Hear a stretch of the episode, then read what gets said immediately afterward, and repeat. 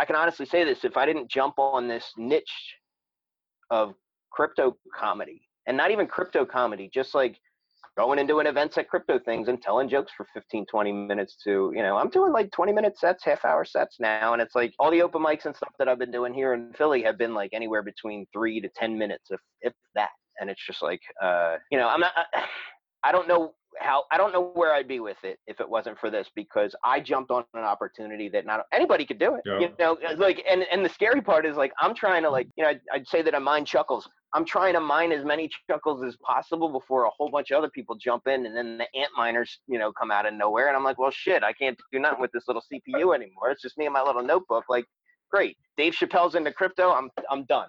You know what I mean? Exactly. so right now, I'm just I'm I'm pounding away and making myself as popular as I can in this space. By the way, I still got plenty of non-crypto stuff too, because uh, my whole life isn't just crypto.